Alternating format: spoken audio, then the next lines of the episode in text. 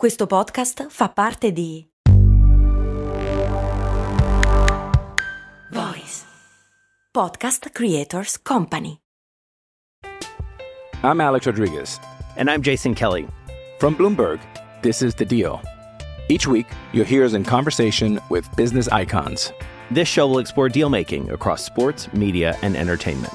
That is a harsh lesson in business. Sports is not And, as simple you know, I- as bringing a bunch of big names together. I didn't want to do another stomp you out speech. It opened up so many more doors. The show is called The The Deal. Deal. Listen to The Deal. Listen to The Deal on Spotify. Il ciclismo di Vincenzo Nibali, successi in serie ma sempre rimanendo lontano dalle copertine, il racconto del più grande ciclista italiano degli anni 2000.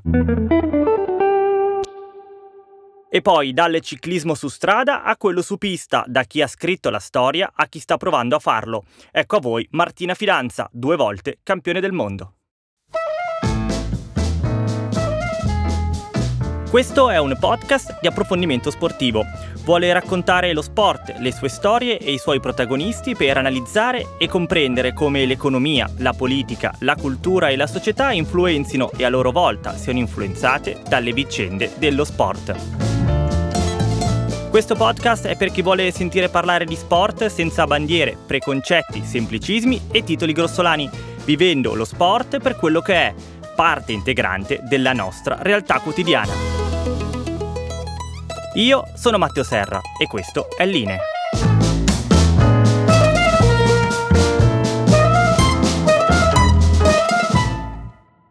Ciao a tutti e ben ritrovati al consueto appuntamento settimanale con Line. Questa puntata la passeremo per la maggior parte del tempo a bordo di una bicicletta perché senza dubbio il ciclismo è stato lo sport della settimana per l'Italia. Si sono corsi infatti i mondiali di ciclismo su pista in Francia. La nostra nazionale, al maschile come al femminile, ha fatto qualcosa di incredibile, uno dei vari miracoli italiani in discipline lontano dalle grandi attenzioni generaliste, ma in cui le nostre atlete e atleti riescono a primeggiare a livello mondiale. Nel medagliere generale siamo arrivati secondi, dietro agli olandesi e davanti ai francesi, padroni di casa. I nostri hanno portato a casa sette medaglie, con quattro ori e tre argenti. I grandi protagonisti sono stati Filippo Ganna ed Elia Viviani, due top player, come si direbbe nel calcio, della nostra nazionale. Due campionissimi che riescono a confermarsi ancora una volta. Oltre a loro, però, non possiamo non citare la giovanissima Martina Fidanza, ciclista bergamasca classe 1999, capace di rivincere l'oro individuale con anche uno di squadra insieme alle sue compagne Balsamo, Consonni e Guazzini. Meritano una citazione anche Jonathan Milan, Rachele Barbieri e Simone Consonni e Maglio Moro, ovvero tutti gli altri medagliati di questi mondiali. Prima l'ho definito miracolo italiano non solo per i risultati in sé, che certamente sono straordinari, ma per il contesto in cui questi atleti riescono ad allenarsi. Il ciclismo su pista si fa all'interno dei velodromi. Sapete quanti velodromi coperti, quindi utilizzabili tutto l'anno e in ogni condizione di meteo, esistono in Italia? Uno uno in tutto il paese, quello di Montichiari, in provincia di Brescia. E se non bastasse, questo impianto dal 2018 è sotto sequestro a causa di alcuni problemi strutturali che generano delle infiltrazioni d'acqua. Quindi per questo non è considerato agibile per gare ufficiali, tantomeno per il pubblico. La federazione ha ottenuto una deroga, dato che è l'unico nel nostro paese, affinché almeno le atlete e gli atleti della nazionale possano usarlo per allenarsi. La deroga quindi è stata concessa, ma con un tetto massimo di 50 persone al suo interno. Capite perché parlo di miracolo? Abbiamo dei campioni che si allenano in condizioni precarie e se qualche ragazzino guardandoli in televisione decidesse di provare a imitarli, farebbe veramente fatica a trovare delle strutture adeguate. È una situazione paradossale che non porta mai a una soluzione. Se loro vincono, vuol dire che quella struttura tutto sommato basta, pensa chi non si interessa di sport. Se perdono, pace, tanto nessuno guarda il ciclismo su pista, pensa chi vive coi paraocchi. Vi ho parlato di miracoli e in un miracolo spera la cestista americana Brittany Griner. La sua è una storia terribile e conferma come lo sport difficilmente resti lontano dalle vicende del mondo esterno. Greiner è detenuta in Russia dallo scorso febbraio dopo essere stata fermata all'aeroporto di Mosca perché è in possesso di un grammo di olio di hashish. È successo a febbraio, ovvero quando l'invasione della Russia all'Ucraina era appena incominciata. Il suo arresto è apparso subito come un ricatto, un dispetto della Russia agli Stati Uniti e per questo la stessa Greiner inizialmente è rimasta fiduciosa che tutto potesse risolversi.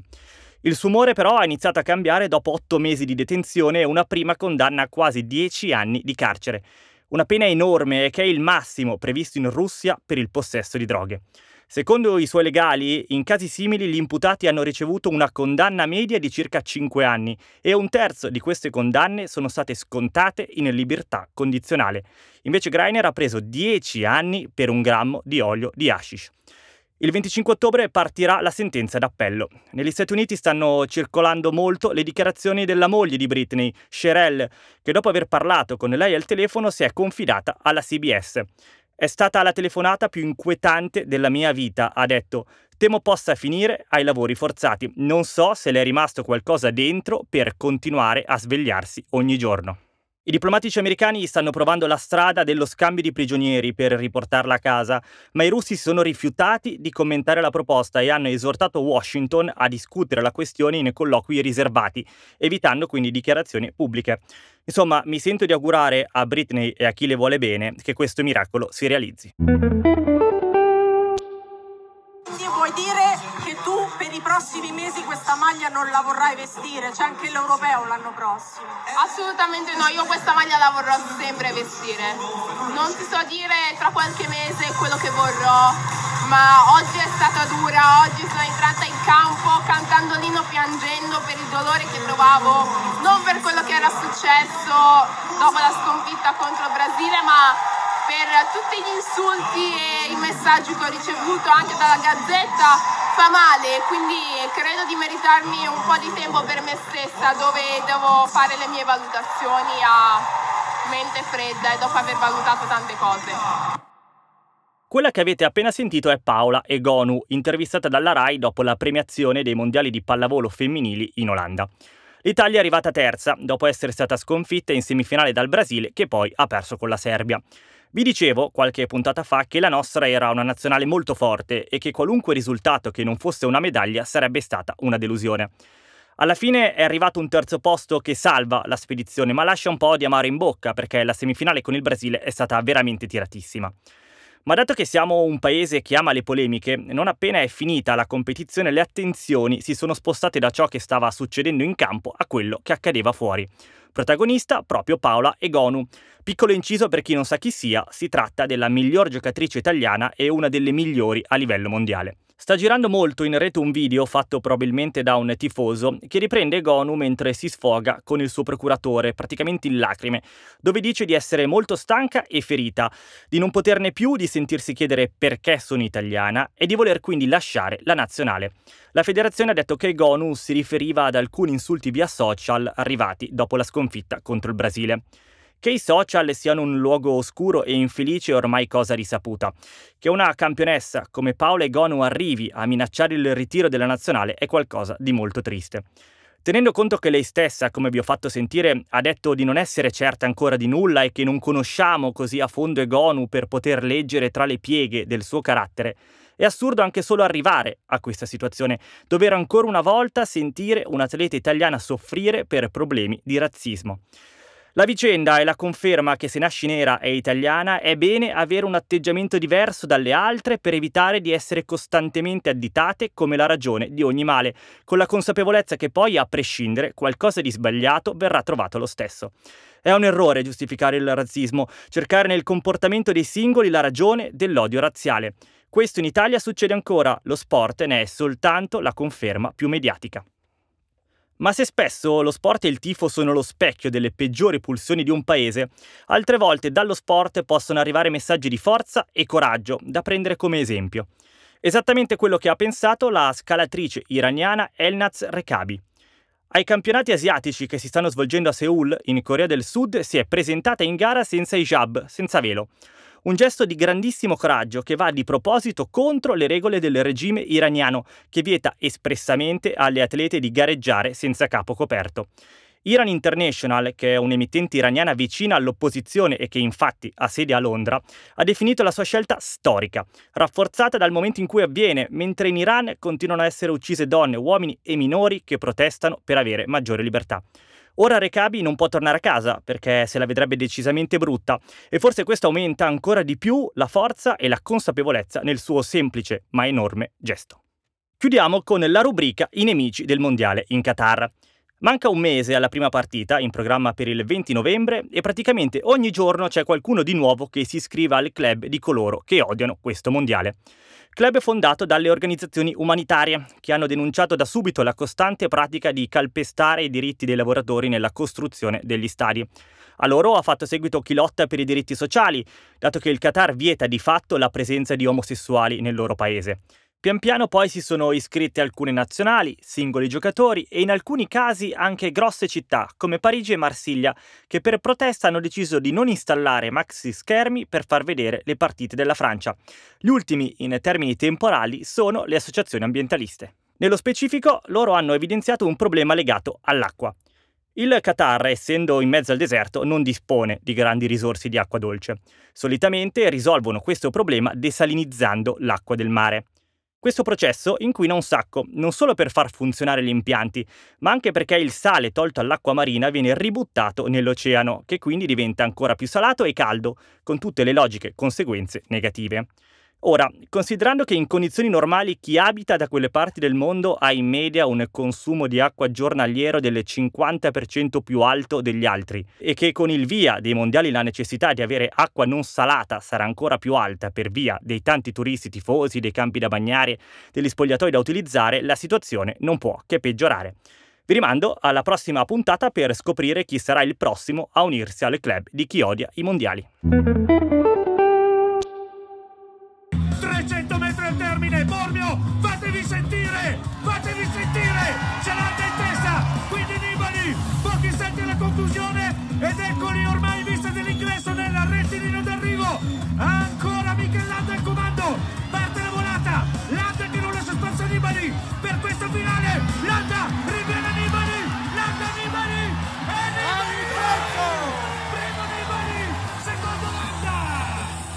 Vincenzo Nibali wins stage 16 of the Giro d'Italia. Vincenzo Nibali ha sentito il suo nome a fianco all'appellativo di vincitore tantissime volte nella sua carriera. Ha vinto tutto quello che si poteva vincere a livello di gare a tappe e non. Ora, a quasi 40 anni, ha deciso di aver fatto abbastanza e si è ritirato. Io mi aspettavo di sentire, a livello generale, una montagna di elogi e di celebrazioni per quello che viene considerato il più grande ciclista italiano del 2000, che si pone in una linea di continuità con i grandi campioni di questo sport, Bartali, Coppi, Moser e Pantani. Eppure questo non è successo, anzi, preparando la puntata e parlando in giro con conoscenti amici, molti sapevano a malapena che Nibali fosse un ciclista, altri addirittura non sapevano niente di lui. Ma com'è possibile? È colpa della disciplina, del ciclismo, di Nibali, di chi racconta lo sport.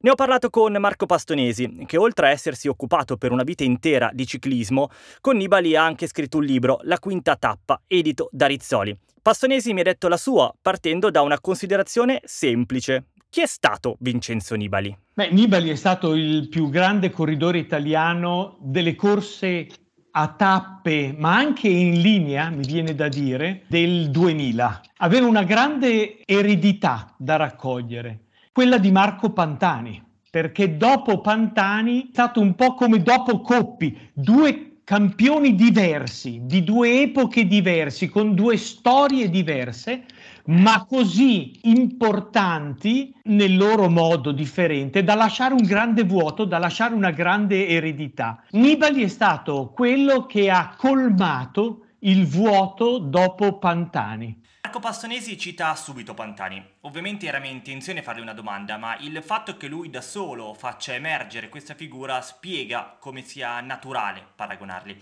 Eppure i due non potrebbero essere più distanti in gara come fuori. Per me Nibali è stato molto superiore a Pantani. Pantani era uno scalatore.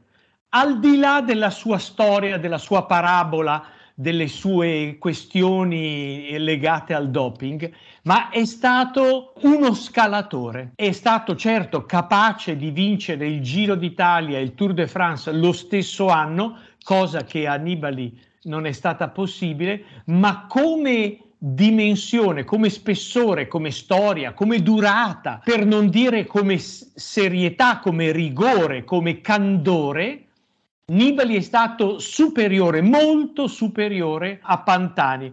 Basta dire eh, alcuni dati. Nel, al Giro d'Italia Nibali è stato due volte primo, ma anche due volte secondo e anche due volte terzo e una volta quarto l'ultimo anno della sua cor- carriera, cioè fra il 37 e il 38 anno di età, cioè un grande. Al Tour de France è stato una volta primo, ma anche una volta terzo, una volta quarto, una volta sesto, quindi vuol dire una polarità straordinaria. Alla Vuelta è stato una volta vincitore, ma due volte secondo, anche qui insomma risultati eccellenti. E Nibali è stato secondo me forse più grande corridore delle corse a tappe e anche in linea degli anni 2000. Chiaro che Nibali è stato un grandissimo ciclista, un campione assoluto. Lo squalo, come lo hanno sempre chiamato, ha completato la vittoria di tutte le grandi gare a tappe, quindi il Giro d'Italia, il Tour de France e la Vuelta di Spagna. È più forte di me a questo punto chiedergli, forse anche un po' ingenuamente, se ci sia una vittoria più rappresentativa delle altre. Sentite la risposta. Guarda, paradossalmente ci sono delle sconfitte, ci sono delle gare in cui non ha vinto, ma che lo avrebbero proiettato in un'altra dimensione. Penso all'Olimpiade di Rio de Janeiro, dove è caduto a poco dal traguardo quando ormai era da solo, quando si era strameritato questa vittoria. Certo, la, la caduta fa parte della corsa, fa parte dell'avventura anche e della sventura o della disavventura di un corridore. Ecco, perché dici che le, sconfitte sono state così rappresentative per lui? Perché è sempre nella sconfitta che si vede la grandezza di un grande corridore. E quindi e dove, dov'è che è emersa la sua grandezza? Nella sua modestia, nella sua semplicità, nel suo rigore, nella sua pulizia, non si è mai parlato di doping, non, ci, non, c'è mai stata una voce intorno a Nibali dopato e questo in un mondo dove il doping è un nemico presente e dove i sospetti ci sono sempre, per Nibali questo è stata una grande questione di onore. Allora, se è stato così grande, perché sembra rimanere un gradino indietro rispetto ai grandi campioni nazionali popolari italiani, per esempio come Valentino Rossi o Alberto Tomba? Nibali non ha il carattere, la personalità del trascinatore delle folle.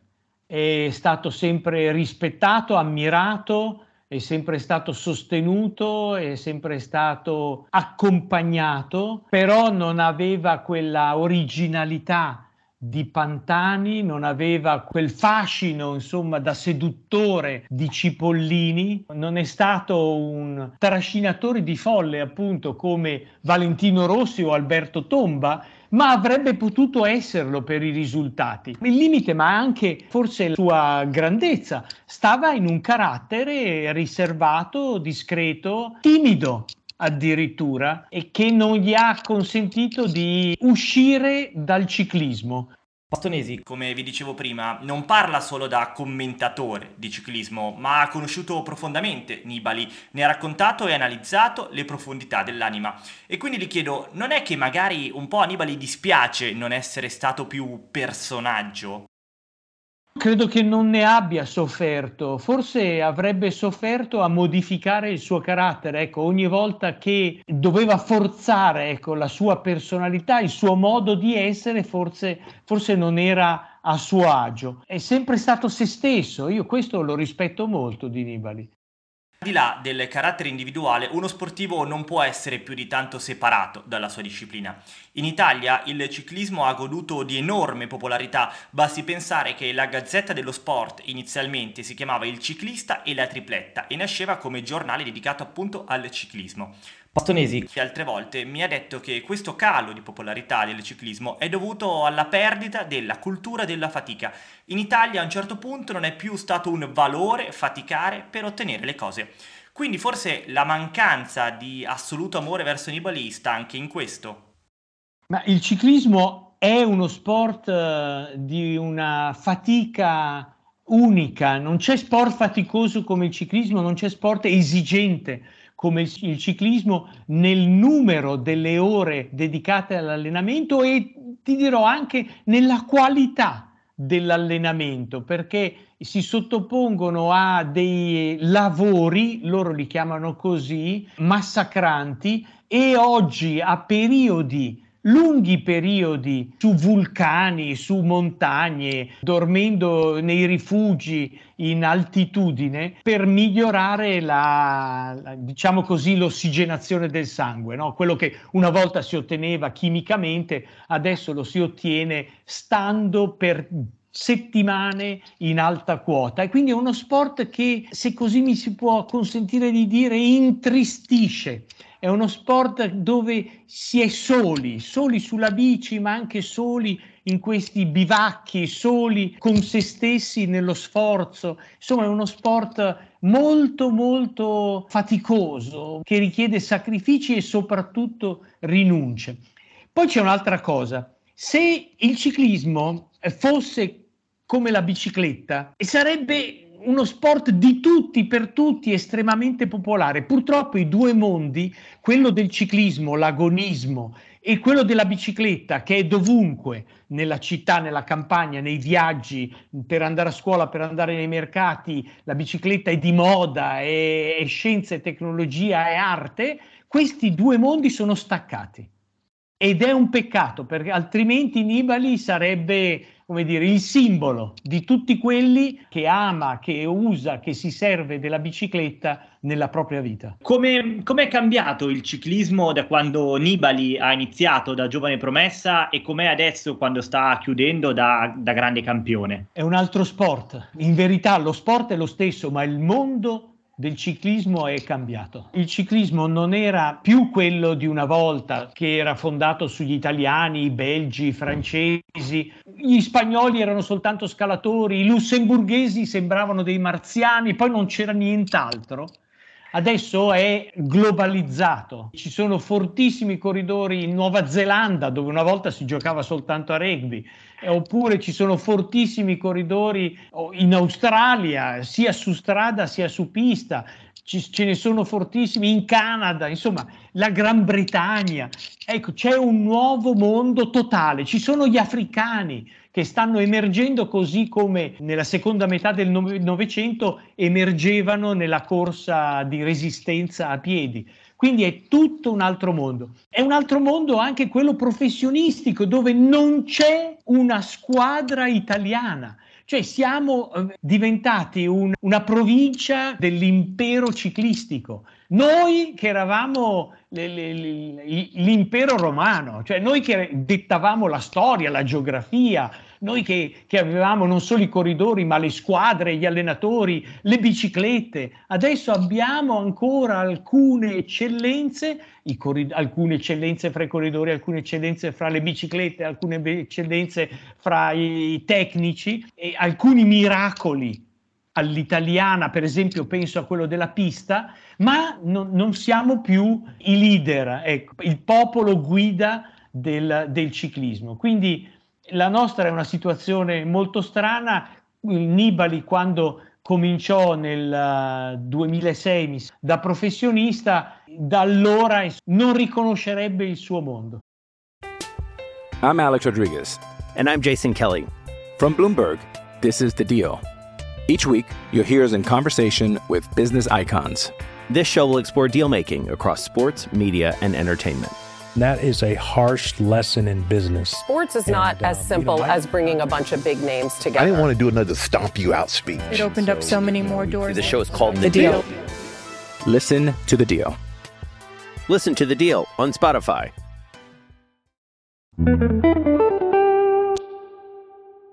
Vai Martina Fidanza con il suono della campana, eccoci all'ultimo giro ora con la Fidanza che è passata al comando, ha una gran bel margine di vantaggio, vai Martina con una volata lunghissima, eccezionale per andare a fare il bis al mondiale, cosa non ha fatto ancora una volta Martina Fidanza? Restiamo a bordo di una bicicletta, ma dalla strada ci spostiamo in pista. Vi ho detto prima del grande successo della spedizione italiana ai mondiali di Francia e vi ho citato Martina Fidanza. È nata nel 1999 a Bergamo, ha il ciclismo nel sangue, dato che anche suo padre Giovanni è stato un ciclista, e la sua è una storia di grande forza. Nel 2021, da quasi sconosciuta, riesce a vincere la sua prima grande medaglia d'oro ai mondiali. La sua specialità è lo scratch. Qualche tempo dopo però la sua carriera rischia di finire a causa di alcuni problemi cardiaci che la costringono ad operarsi. Non molla, torna in pista, riesce a ottenere qualche risultato incoraggiante, ma poi durante una gara cade e si frattura due vertebre. Altro stop di due mesi. Ma anche questa volta non molla e torna in pista per questi mondiali dove riesce a bissare il titolo di campionessa del mondo. Una storia così merita di essere raccontata e quindi l'ho intervistata. La prima cosa che le ho chiesto è come è cambiata in un anno da una vittoria all'altra. È stata differente a livello di emozioni perché da una parte lo scratch l'avevo già vinto anche lo scorso anno, perciò partivo con un po' più di tranquillità e non era tanto il mio obiettivo per questa, per questa trasferta, quindi partivo abbastanza tranquilla e poi avendolo già vissuto una volta ha avuto un sapore un po' diverso, mentre per il quartetto comunque dietro ci sta un parecchio lavoro di squadra dove comunque impiega tanto tempo, vuol dire sempre trovarci tutte insieme e quindi mm, ha un sapore un po' diverso perché è anche un qualcosa che nessuno aveva mai fatto prima, è un oro storico, perciò eh, ci dà tanto valore. Martina parla di oro storico, un successo, come vi spiegavo prima, che arriva al termine di un anno difficile in cui ha avuto molti problemi di varia natura che hanno colpito lei e i suoi cari. Come si fa a non mollare? Come si fa a tenere sempre alta l'asticella delle ambizioni? Sì, è stato davvero um, uno degli anni peggiori e più difficili perché comunque sia a livello mentale che fisico, nonostante eh, sono stata parecchio tempo ferma, però ho sempre sforzato il mio fisico a ripartire da zero per parecchie volte e quindi questo cioè, mi, mi ha impiegato davvero tanta energia. Ho passato davvero tanti momenti difficili perché da dopo che ho vinto il mondiale lo scorso anno ho iniziato proprio un brutto periodo da quando mio papà è finito in ospedale per, per via del covid ed è stato davvero tanto male poi sono, lui stava meglio, io sono andata in ospedale per l'operazione al cuore. Poi nel momento in cui mi stavo riprendendo e stavo guarendo dall'operazione ho preso il Covid, eh, diciamo proprio nel momento peggiore, e poi ho rotto due vertebre e quindi sono ripartita ancora da zero. Nel momento in cui mi sentivo un po' in forma all'europeo oh, sono stata di nuovo male, perciò è stata proprio una stagione in cui tutte le volte che cercavo di ripartire mi sembrava di iniziare a pedalare bene e ritornavo a ripartire da zero. Quindi di testa questo cioè, è stato davvero difficile, però adesso che ho questi due ori è, è ancora più bello, diciamo. Il suo sorriso è di chi ce l'ha fatta ed è bello sentirlo. Però i momenti bui insegnano e le chiedo quindi se in alcuni momenti ha pensato che forse c'era qualcosa di più importante dello sport. Sì, questo è vero, tante volte ce l'ho pensato perché comunque eh, va a intaccare tanto anche a livello personale, cioè se alla fine nel tuo lavoro non riesci a fare quello che, che vorresti, anche a livello personale non ti senti soddisfatto e quindi diventa un periodo difficile a 360 gradi. Però cioè, devo dire che in quei momenti lì eh, ho cercato di credere in me stessa e grazie anche alle persone che, che mi amano e mi vogliono bene, come la mia famiglia e, e anche le persone, le figure che mi seguono, sono riuscita a superare questi momenti e a pormi sempre dei nuovi obiettivi. Se vedevo che alla fine sfumava un obiettivo che mi ero posta, me ne, me ne ponevo un altro e cercavo di lottare per quello. E alla fine, per fortuna, qualcosa è, è riuscito quest'anno. Ora le faccio una domanda tipica di chi non avrà mai la possibilità di vincere un oro mondiale. Ovvero, cosa si prova dopo la vittoria? E nel suo caso prevale di più la gioia assoluta del momento o la mente va immediatamente a cosa si è vissuto in precedenza? Mm, non, non, so cosa prevale in quel momento lì. Un'emozione talmente grande che io pensavo soltanto ma non mi sembra vero, cioè alla fine ti sembra di vivere quasi un sogno dopo che passi tutto l'anno a lottare contro momenti difficili, problemi di salute qualcosa che sì, appunto va anche oltre lo sport e poi ti trovi lì eh, a gioire per quelle soddisfazioni è ancora più bello e, e ti ripaga un po' di tutto quello che, che, sei sta, cioè, che sono stata male. Appena vinto ho pensato subito, cioè è brutto, nel senso da una parte è un po' brutto, però eh, ne è valsa la pena, cioè nel senso risoffrirei ancora tutto quello che ho sofferto quest'anno per poter gioire per queste vittorie. Tu, eh, le tue compagne, anche poi al lato eh, maschile, Ganna, Viviani e tutti gli altri, avete fatto un mondiale incredibile, un sacco di successi. Ecco, al netto di una situazione in Italia a livello di strutture che non è un granché, c'è soltanto un velodromo eh, coperto, c'è un po' la sensazione che, insomma, se la federazione, se chi ha il compito di costruire gli impianti sportivi prestasse più attenzione alla vostra disciplina, si, si, si potrebbe fare ancora qualcosa di meglio, di più grande ancora. Sì, da una parte sicuro, perché alla fine noi siamo arrivati a ottenere certi risultati avendo eh, si può dire sì, un velodromo che non è neanche totalmente adibito anche per competizioni, eccetera, però certo, da una parte penso che la federazione stia lottando per questo, quindi si sente del movimento sotto questo punto di vista che stanno cercando delle alternative, perciò diciamo che questi risultati danno anche quella spinta in più. Quali sono le principali difficoltà a livello quotidiano di allenarsi al netto insomma, di così poche strutture? Eh, le difficoltà sono che comunque non hai tante alternative, cioè c'è da pensare a tutta l'Italia soltanto noi del nord siamo un po' agevolati nell'avere una pista al coperto nel quale allenarci. Invece se si pensa solo alla Germania, io ho delle compagne tedesche, tedesche in squadra e mi capita di, sentirle parlare e loro magari si allenano anche in diversi velodromi in contemporanea, quello che è più vicino a casa, per tenere anche una continuità nel, nel lavoro in generale. E, e, poi magari si trovano per fare i collegiali tutti insieme, però partono da una base molto più continua e permettono di non avere delle disparità. Un punto questo interessante perché permette di comprendere meglio la grandezza dell'impresa realizzata da Martina, dalle sue compagne e dagli altri atleti italiani. Competono con persone che hanno a disposizione molte più strutture, molte più possibilità. Poi, ovvio, il risultato finale è che loro riescono a vincere lo stesso, ma c'è un po' di invidia, tipo se dessero a me quelle occasioni, chissà dove potrei arrivare. Sì, sì, sì eh, molta perché comunque loro, anzi parlando, noi magari tante volte gli ho detto guarda noi abbiamo solo un velodromo e tante volte non possiamo neanche competere in questo velodromo. E loro cioè, quasi si mettono a ridere perché anche loro non credono come possa essere possibile avere così tanti risultati a parte dell'Italia della pista pur non avendo le strutture adatte per, per, per poter costruire veramente certi successi. Quindi da una parte potremmo averne anche molti di più eh, e tu, quando loro insomma si, si, stupiscono, cosa gli rispondi? Cosa gli dici? Eh, non, non ne dico più, più, di tanto alla fine, mi metto a ridere con loro. Guardando eh, un po' al futuro, adesso che sei al, al secondo titolo mondiale, cosa, cosa, ti aspetti? Insomma, hai degli obiettivi prefissati? C'è qualcosa di specifico a cui stai guardando? Non so, per esempio le Olimpiadi? Sì, sì, sì, sicuro mi piacerebbe poter arrivare a Parigi pronta per eh, partecipare questa volta perché comunque sì, l'anno scorso sono stata la riserva a Tokyo e mi piacerebbe invece farla da protagonista alla prossima Olimpiade. So che siamo un gruppo molto, molto forte e abbiamo tante che possono comunque competere nel quartetto, cioè alla fine si corre in cinque, ma dietro ci sta un gruppo molto più ampio, con ragazze che sono altrettanto forti quanto chi corre, perciò diciamo che ci sarà da, da guadagnarsi il posto, però sì, il mio grande obiettivo è quello di poter partecipare da protagonista. Partecipare o magari puntare a una medaglia? Eh sì, ovvio, perché senza, se si parte, si parte per forza per il successo più grande e quindi sì, per una medaglia.